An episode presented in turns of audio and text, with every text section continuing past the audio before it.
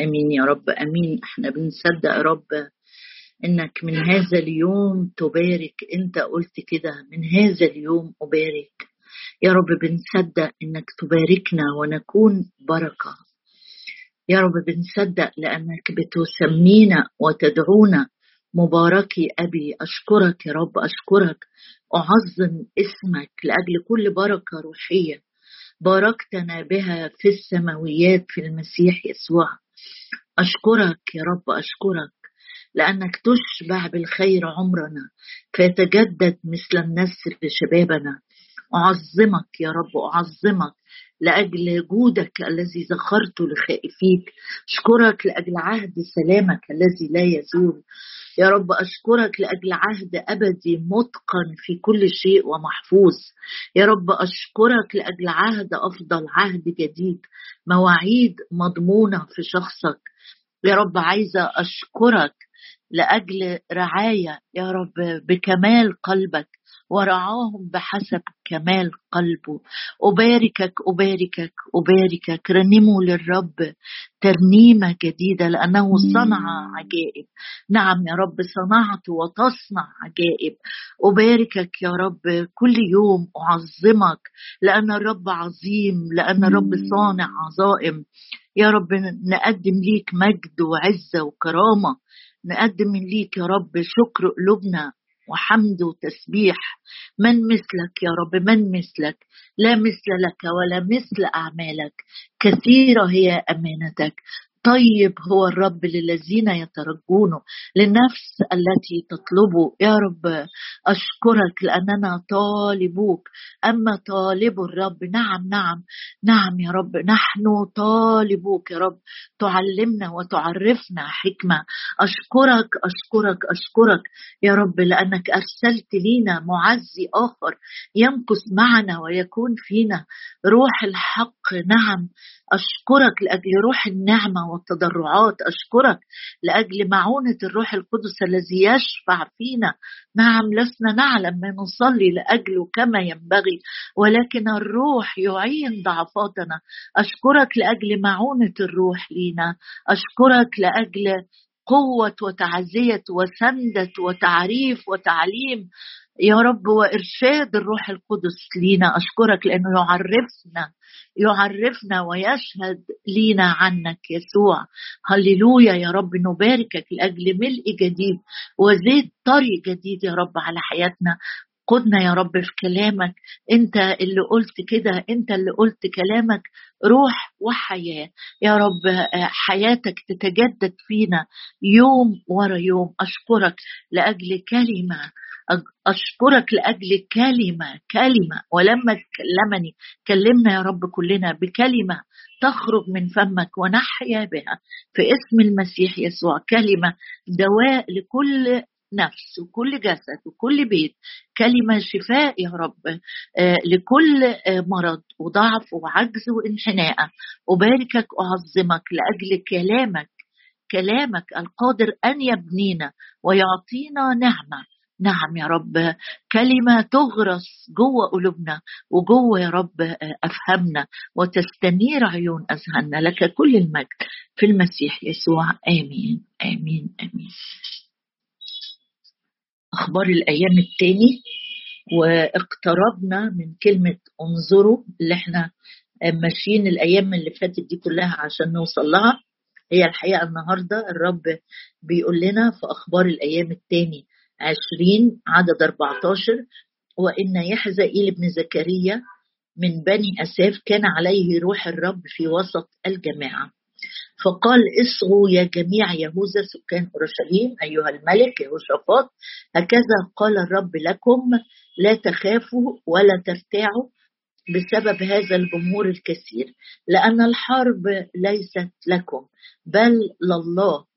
أي حرب أنت بتعدي بها الأيام دي ومميز إن في هياك شيطاني عليك أو في حرب إبليس بيوجهها مباشرة لقلبك، لذهنك، لعلاقاتك، لبيتك، لأولادك، لصحتك، لخدمتك، صعد الحرب كده. يعني خلي القصة ما بين الرب وما بين التحدي اللي قدامك، الجمهور الكثير. الحرب مش بتاعتك، الحرب ما بين الرب وما بين الجمهور الكثير. فقبل ما اكمل قرايه حط الامر اللي انت حاسس او انت شايف مميز كويس قوي ان الامر ده ابليس بيدخل منه لازعاجك، لانهاكك، لاستنزافك، للضغط عليك. حطه وقول كده ده جمهور كثير، الموضوع يخص الرب، الحرب ليست ليا بل الله، هو الرب يحامي عني يحارب عني. ده اللي بعته الرب من الاف السنين ليهوشافاط، ومش صدفه الرب بيبعته لنا النهارده والايام دي. الاسبوعين اللي احنا بندرس فيهم او بنقف في الحته دي يوميا الرب بيقول لك الحرب مش بتاعتك، الحرب بتاعتي انا. وشوف بقى هو اسمه رجل الحرب، يعني في ناس يسموها رجل السلام، في ناس يسموها رجل النشاط، لكن ده رجل الحرب. هو يعرف كويس قوي استراتيجيات العدو، لان هو اللي أنهى على مخططاته، هو اللي جرده تماما في الصليب، شال كل قوة ليه. احنا ما إلا بنحارب مش أسد لكن كأسد، لأن الحرب ليست لكم بل الله. غدا انزلوا عليهم. امبارح اتكلمنا عن التوقيتات اللي الرب يحددها والاستراتيجيات اللي الرب بيستخدمها، لا التوقيت بتاعي ولا القيادة والطريقة أو المكان اللي الرب بيوجهني ليه مش بتاعي أنا. كمان قال لهم بكرة انزلوا وفي الحتة الفلانية، ما يختاروش هم لنفسهم المكان اللي يقابلوا فيه العدو، لا قال لهم انزلوا في الحتة الفلانية في أقصى الوادي عند البرية الفلانية، هت هت انتوا اللي هتجدوا العدو، وبس لما توصلوا لحد هناك بكرة أنا مش عايزكوا تلتحموا أو تبتدوا الحرب، أنا عايزكوا تعملوا حاجات تانية أصعب. السهل إن هم ما هم معاهم جيش قوي على فكرة، السهل إن المعركة تبتدي ويلتحم الجيش مع شعب الرب ويحسموا المعركة طالما في طمأنينة إن الحرب للرب. لكن الرب طلب منهم زي ما بقولك الأصعب. الأصعب إيه بقى؟ الأصعب ثلاث حاجات ليس عليكم أن تحاربوا في هذه. أول حاجة يقفوا، تاني حاجة يثبتوا، ثالث حاجة ينظروا. يقفوا عارفينها، يبقوا يعني ناس كده مش مرتخية ولا ناس ملهية بحاجات، لكن ناس واقفة بوضع استعداد. اللي واقف ده مفيش حد يقدر ينام هو واقف، مفيش حد يقدر ينام هو واقف، لكن اللي واقف ده يقظ سهران صاحي. لكن الأصعب مش الوقوف، خلي بالك هم اليوم اللي قبليه كان يوم صوم، يعني الشيء الطبيعي آآ آآ ان هم يعملوا ايه، يريحوا بقى بكرة احنا الصوم خلص نقعد نرتاح. لا، الرب قال لهم انا عايزكم تقفوا نمرة واحد في وضع الاستعداد، في وضع اليقظة، في وضع السهر. ودي اول حاجة الرب قالها للتلاميذ لما خد الثلاثة معاه وراح في بستان جسماني، قال لهم اسهروا، أنا عايزكم تبقوا واقفين كده سهرانين، مش ناس نايمة على روحها. وده اللي الرب بيقوله لي النهاردة، حتى لو أنت شايف نفسك سقطت مش قادر تقف واقع، يقولك أنا مسند يدك، مش هتقع تنطرح، لا أنا هسندك أنا هسندك. قفوا نمرة واحد. نمرة اثنين اثبتوا. الحقيقة في العربي مش دقيقة قوي في الأصل العبري بتاعها، يعني to keep silence، يعني تقفوا ساكتين. أنا عايزك تبقى واقف بس واقف ساكت. مع أسوار أريحة لما كان بيقول لهم لفوا حوالين الأسوار بس وانتوا ساكتين في الوقت المحدد، بس هتفوا فسقط السور. هنا قال لهم أنا عايزكم تفضلوا واقفين. والحاجة التانية اللي تعملوا ايه، تقفوا تسكتوا. يعني ممكن السكوت ده بيحصل في حاجات، تعال الأول أشوف هل فعلا في أوقات الرب بيقول لنا فيه اسكتوا وانظروا، عايزكم تبقوا ساكتين وتنظروا.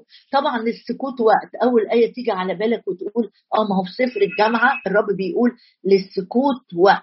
تعال نشوف في المزامير في آيات في كذا موضع الرب يقول اسكت، انا عايزك تسكت. تسكت يعني تبقى هادي جواك صامت. ممكن تعمل ايه، بص في مزمور اربعة يقول الساكت ده ممكن يعمل ايه في عدد اربعة، مزمور اربعة اربعة آه الرب يسمع عندما ادعوه، ارتعدوا ولا تخطئوا، تكلموا في قلوبكم على مضاجعكم واسكتوا. يعني الشخص اللي واقف وساكت ممكن يكون في كلام جوه قلبه. ايه الكلام اللي اتوقع ان الجيش ده او الشعب ده واقف يقوله هو ساكت؟ انا اتوقع او اسمعهم يقولوا ايه؟ لا تخافوا لا ترتاعوا بسبب هذا الجمهور الكثير، ليس عليكم ان تحاربوا، الحرب للرب. ويقولوا لنفسهم تاني لا تخاف لا ترتاع. انا ممكن ابقى ساكت لكن بقول جوه قلبي لا تقلقوا اباكم يعلم انكم تحتاجون كل هذه، لا تخاف لان شعره من راسي لا تسقط بدون ابي، لا اخاف اذا اكتست في وادي ظل الموت انت معي. يعني ينفع ابقى ساكت بلساني، صوتي مش مسموع، لكن قلبي بيتكلم وانا ساكت. قلبي بيتأمل في عظيم صنيعه، في محبته ال- ال- القوية بالنسبة لي. واحنا ماشيين في المزامير مزمور ستة وأربعين مثلا اللي بيتكلم فيه بني قرح ان ربنا ملجأ لينا، ولو الأرض اتزحزحت، لو الجبال اتقلبت. يعني في أحداث صعبة وتعج وتجيش مياهها. يعني في أصوات كمان مخيفة. طب أنا عايزة أعلي صوتي يعلى أكتر من الأصوات دي، لا الرب يقول إيه بقى؟ يقول في مزمور ستة وأربعين لو طلعتوا معايا وعدد عشرة، يقول أنا عايزك تعمل إيه؟ عايزك تسكت. كفوا كفوا يعني ستيل بستيل، أسكت واعلموا إني أنا الله أتعالى بين الأمم. يعني أرتفع أرتفع في الأرض. يعني وإنت صامت أوقات كتيرة كده الرب يكلمك ويقولك أسكت أسكت، مش عايزك تتكلم، أنا عايزك تهدى، لأن بالهدوء والطمأنينة تكون قوتكم. ما أسهل إن أنت تسرسر بالكلام وتحكي وتقول وتزيد وتعيد في الخطر اللي حوالينا، في الوباء، في الاقتصاد، في الأخبار المزعجة. يجي وقت الرب يقولك عايزك تسكت. كف، أسكت أسكت، كفوا واعلموا إني أنا الله. أسكت واعلم، حط جوه قلبك أنا الله أرتفع، أعلو بين الأمم، أعلو في الأرض، رب الجنود معنا. بص معايا كمان مزمور مية وسبعة. أنا بعدي على آيات المزامير بعدين هنطلع من المزمور والمزامير ونشوف آية جميلة كمان. مزمور مية وسبعة لما الرب بيقول لك أسكت، عشان تتكلم في قلبك بكلمة الرب، مش بالمخاوف مش بآراء الناس، لكن أتكلم بكلمة الرب لقلبي وأقول لنفسي الرب في العلا أكتر. مزمور مية وسبعة وعدد ستة وعشرين لا عدد تسعة وعشرين يقول يهدئ العاصفة، يهدئ العاصفة فتسكن. لو في عاصفة، وقت العاصفة الصوت العاصفة بيبقى مخيف، ويمكن عاصفة معها أتربة تيجي على عينيك، مشاكل بتيجي من شرق الغرب، أحداث ما كنتش متوقعها أبدا. بس أطمن النهاردة لأنه يعمل إيه؟ هو في أي بني آدم في الدنيا، أي عالم على وجه الأرض يعرف يهدئ العاصفة؟ ما حدش يعرف يهدئ العاصفة. يهدئ العاصفة يهوى القدير فتسكن، تسكن تسكن سكون، وتسكت أمواجها. لو العاصفة دي عاملة زي موج البحر العالي اللي انت مش عارف الموجة اللي جاية، ما هي الموجة وهي جاية انت ما بيبقاش معروف ارتفاعها قد ايه، هتوصل هتنكسر قبل ما توصل لي ولا ايه اللي هيحصل. هنا الرب بيقولك انا اهدئ العاصفة تسكن وتسكت، مش بس تسكن وتسكت أمواجها فيفرحون لأنهم هدأوا. هو ده اللي الرب عايز يعمله معايا النهاردة، إني أهدأ، إني أسكت، إني أسكن أمامه. هفرح ليه؟ ليه يا رب ليه؟ فيفرحون لأنهم هدأوا، مش آآ آآ آآ لأنك أنت هديت. في فرح الرب هيسكن كب جوه قلبك فيهديهم إلى المرفأ الذي يريدونه. يعني يعني الرب هيفرحنا، وده لأن هديت من جوه، بفكر في الرب، بنتبه للرب، فيحصل قيادة صحيحة ناحية المينا أو المرفأ اللي السفينة بتاعتي كانت الريح بتخبط فيها. الرب هدأ العاصفة، سكن الأمواج، فأفرح إن الرب عمل حاجة عظيمة. بس الرب مش عايزني بس أقف عند مستوى الفرح، لأ هيقودني ويوصلني لبر الأمان والهدوء. فيفرحون لأنهم هدأوا. يبقى الموضوع يبتدي منين؟ من السكون، من الهدوء. عشان كده الرب قال لهم قفوا واهدأوا أو اثبتوا. لما تقرأ كلمة اثبتوا اعرف على طول ان الرب بيقول لك ايه، اهدى اسكت كده، انا صوتي همسات خفيفه جدا عايزه اسمعها لك وانت هادي وانت ساكت وسط الموج وسط الريح، يمكن ما تعرفش تنتبه لصوت الرب. في سفر ايوب، معلش اسمح لي نقرا حاجه عن السكوت، او كان في توجيه لايوب كده ان اهدى كده ايوب عشان تعرف اتكلم كتير قوي وناقش وحارب مع اصدقائه اللي كانوا بيتهموه ظلم.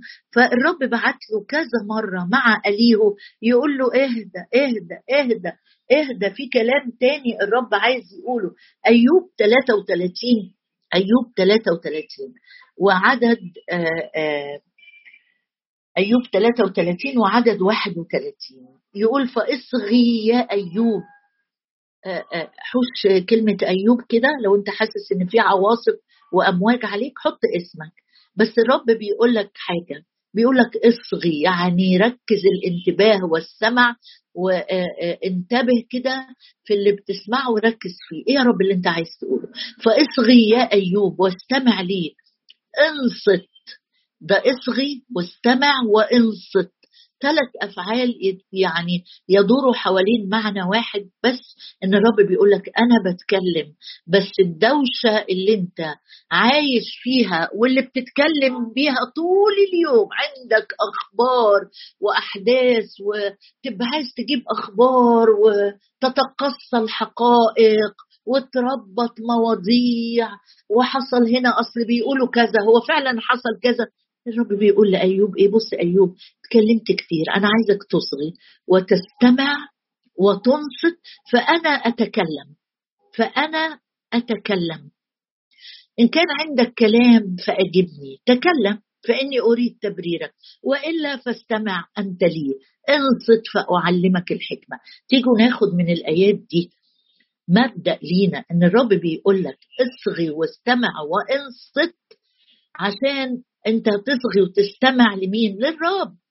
عايز يعمل ايه؟ عايز يعلمك حكمة، عايز يعلمك ايه الكلام الحكيم، ايه الفهم الحكيم، ايه المشورة الحكيمة اللي تتكلم، ايه الفهم اللي تفهمه من الاحداث اللي بتحصل حواليك، او من اللي بيحصل في المنطقه اللي انت ساكن فيها، او في البلد اللي رب عايزك تهدى كده، تهدى تهدى. اتكلمت كتير قوي قوي قوي. رساله الرب ليا وليك النهارده قس نمره واحد، خليك منتبه صاحي. نمره اتنين، اهدى اسكت اسكت، لان اتكلمنا كتير. في في ايوب مره كمان واصحاح سبعة وثلاثين يقول حاجه جميله قوي عن السكون. ما هو السكون مش قاعد اتامل في اخطاء الاخرين او اللي بيحصل في حياه الاخرين، ده مش مسؤوليتي ولا قضيتي ولا مهمتي انا خالص. في اصحاح سبعة وثلاثين الرب يقول لايوب ايه في عدد أربعتاشر؟ قال له انصت الى هذا يا ايوب وقف وتامل. ما انت كنت لسه بتقول له فاعلمك الحكمه، قال انا بعت له رساله تاني بقول له انصت انصت، وعايزك تبقى واقف وانت بتسمع، مش نايم مش متراخي مش متكاسل، مش اهو ادينا قاعدين لما نشوف ربنا هيعمل ايه نكتف ايدينا. لا، ده مش هو ده. ده حتى لما قال لهم اسكتوا قال لهم انظروا، انا عايزكم تقفوا وتهدأوا وتنظروا اللي هيعمله الرب. فهنا بيقول نفس المعنى لأيوب، انصت إلى هذا يا أيوب وقف وتأمل بعجائب الله. أعتقد إنه مفيش ولا واحد ولا واحدة فينا ما اختبرش عجائب الله معاك وانت طفل وانت شاب وانت شيخ، في حياتك في بيتك في صحتك في أولادك في كل رحلة الحياة. لو حبيت أكتب عليها عنوان عجائب الله معي. فهنا الرب بيقول لأيوب، هو كان طلع من التجربة؟ لا لسه ما طلعش. هو كان الرب بعت له التعويضات اللي, اللي قال عنها في أصحاح اتنين وأربعين؟ لا، كان لسه ما حصلش ده كله. ما هو الرب رد لأيوب أضعاف واداله أولاد واداله غنى واداله واداله، بس كان لسه ده ما حصلش. وإيه المطلوب من أيوب؟ قال له أنا عايزك تنصت وتسمع وتقف وتتأمل. يا رب لسه المعجزة ما حصلتش، ما هو الإيمان هيتخلق جواكي وجواك لما تتأمل بعجائب الله اللي صنعها في حياتك قبل كده، أو صنعها في في في اللي حواليك قبل كده، هتشوف ان الرب هيصنع معاك انت ايضا عجائب. قف وتأمل عجائب الله. لو انت من الناس اللي تحب تقرا الانجيل، اقول لك النهارده لو عندك وقت اقرا كده في انجيل متى. مرات كتيره الرب كان بيعمل معجزات، هو الرب نفسه كان بيحب يسكت احيانا. وحتى سفر اشعياء يقول ظلم اما هو فتذلل ولم يفتح فاه. سكت فعلا قدام رئيس الكهنة اللي اتهموا في المحاكمة، سكت لم يجيب بكلمة. قدام هيرودس سكت، قدام بيلاطس سكت. لما جم الناس جايبين له المرأة الزانية وقالوا له امسكت في ذات الفعل، ما عادش يناقش ويقول لهم انتوا مين، ده انتوا اصلا في فساد اكتر منها. لكن عمل ايه؟ انحنى على الارض وابتدى يكتب باصبعه، وهو ساكت وهو صامت. فالرب بيعلمك ويعلمني وبيقول لي تعلموا مني. ايه يا رب اللي انت عايزنا نتعلم منك النهارده؟ عايزه اتعلم منك يا سيد اني اسكت كتير. ولو انت مش من الناس اللي بتعرف تسكت وتتأمل عجائب الله، او تسكت عشان تتعلم حكمة، قول له يا رب ضع حارس لفمي وباب حصينا لشفتي، ضع كمامة لفمي فيما الشرير مقابلي. داود كان بيصلي كده وما بيتكسفش. دعوة من الرب لينا اسكت كتير. كان الرب بيشفي في انجيل متى، لو حبيت تدرس مثلا، كان يشفي الابرص، يشفي الاعمى، اليد لابسه، ويقول لهم ايه، نازل حتى من التجلي وقال لهم اسكتوا ما تقولوش لحد، انا عايزكم تبقوا ساكتين. تتامل عجائب الله، عظيم صنيعه، قدرته الفائقه نحوك. طيب اقرا معاك ايه اخيره آآ آآ لو سمحت لي من سفر عموس. سفر عموس في ايه مهمه عن السكوت، عن الصمت. سفر عموس وأصحاح خمسة، سفر عموس أصحاح خمسة وعدد ثلاثة عشر، يقول آه لذلك يصمت العاقل، يصمت العاقل. آيات كتيرة جدا جدا عن الصمت في وقت الشر. وأظن أدينا كلنا شايفين العالم حوالينا مليان إيه، شرور وحوادث. كم مرة بنقعد كده مع بعض وتحكي انك قريت الحادثة الفلانية وتفاصيلها والمحاكمة وال... والقضية طلع فيها كذا. يعني هو ده موضوع مفيد قوي انك تحكي فيه ويكون عندك سبق صحفي فيه؟ لا، بص معايا كده، لما يكون الزمن اللي احنا عايشين فيه زمان رديء مليان بالاحداث الرديئه، انت عليك دور. الرب بيوصيك بيه وبيوصيني قبلك، يقول لذلك يصمت العاقل. مشكله بين اتنين انت ما تعرفش تفاصيلها، اسره فيها انقسام، خناقه بين زوج وزوجة وانت ما تعرفش احداثها ولا تفاصيلها ولا عشت معاهم في ايه، اصمت. لذلك يصمت العاقل في ذلك الزمان لأنه زمان رديء. للكلام وقت وللسكوت وقت. وإحنا واقفين في في سفر عموس، لو لو تسمح لي إني أقرأ كمان في سفر صفانيا. أنا بجيب الآيات اللي, اللي قليل ما بنبص عليها أو بنسمع وعظات عنها. رب بيقول لك قف و اسكت وانظر. خلاص الرب لو انت قاعد تحكي وتتكلم مش هتقدر تعدي على النقطة الثالثة. هو قال لهم قفوا واسكتوا وانظروا. لو عايز تشوف صح عظيم صنيع الرب معاك وعجائبه وتسمع ويعلمك حكمة، اسكت شوية. سفر صفانيا قال اسكت في الأصحاح الأول، يبقى عموس بيقول العاقل يصمت. وانت بقى اعكسها، مين اللي بيتكلم كتير؟ انت اقول انا مش اقول. سفر صفانيا الاصحاح الاول اخر ايه بنختم بيها، بيقول في عدد سبعة اسكت اسكت اسكت قدام السيد ادوناي. اصله ده مش اي حد، ده مش اي حد، ده سيد الارض كلها، ده من مشرق الشمس الى مغربها، اسمه عظيم. يا ما بنيجي نقول كلام قدام الرب واحنا مش مركزين فيه، بنقول ونقول ونقول ونقول. الرب النهارده بيقول لي وبيقول لك وانت بتتكلم معايا ركز، انتبه، اصغي، تأمل. اسكت قدام السيد الرب لأن يوم الرب قريب، لأن يوم الرب قريب، لأن الرب قد أعد ذبيحة قدس مدعوين. أعد لينا كل شيء، أعد لينا كل شيء، إحنا مدعوين. بس إحنا محتاجين نعمل إيه؟ نسكت كده ونهدى ونكف عن الكلام ونتأمل عجائب الرب ونهدأ. بيقول يفرحون لأنهم هدأوا فيهديهم إلى المرفأ. في سكة الرب هيقودني ليها، في طريق هيسكن العاصفة ويسكت الأمواج. بس أسكت قدام السيد الرب لأن يوم الرب قريب. يا رب أنا بصلي بطلب باسم ابنك الغالي يسوع إنك تدينا يا رب زي إيليا، إنه يا رب كان قدامك ومررت قدامه يا رب، ولم تكن في النار ولم تكن في الزلزلة ولم تكن في الريح العاصف، لكن كنت الصوت المنخفض الخفيف فاستمع إليك لما بتقوله مالك ها هنا يا إيليا. يا رب أنا بصلي لأجل هدوء داخلي لكل واحد وكل واحدة قدامك يا رب، هدوء القلب، هدوء القلب، هدوء القلب، هدوء الذهن يا رب.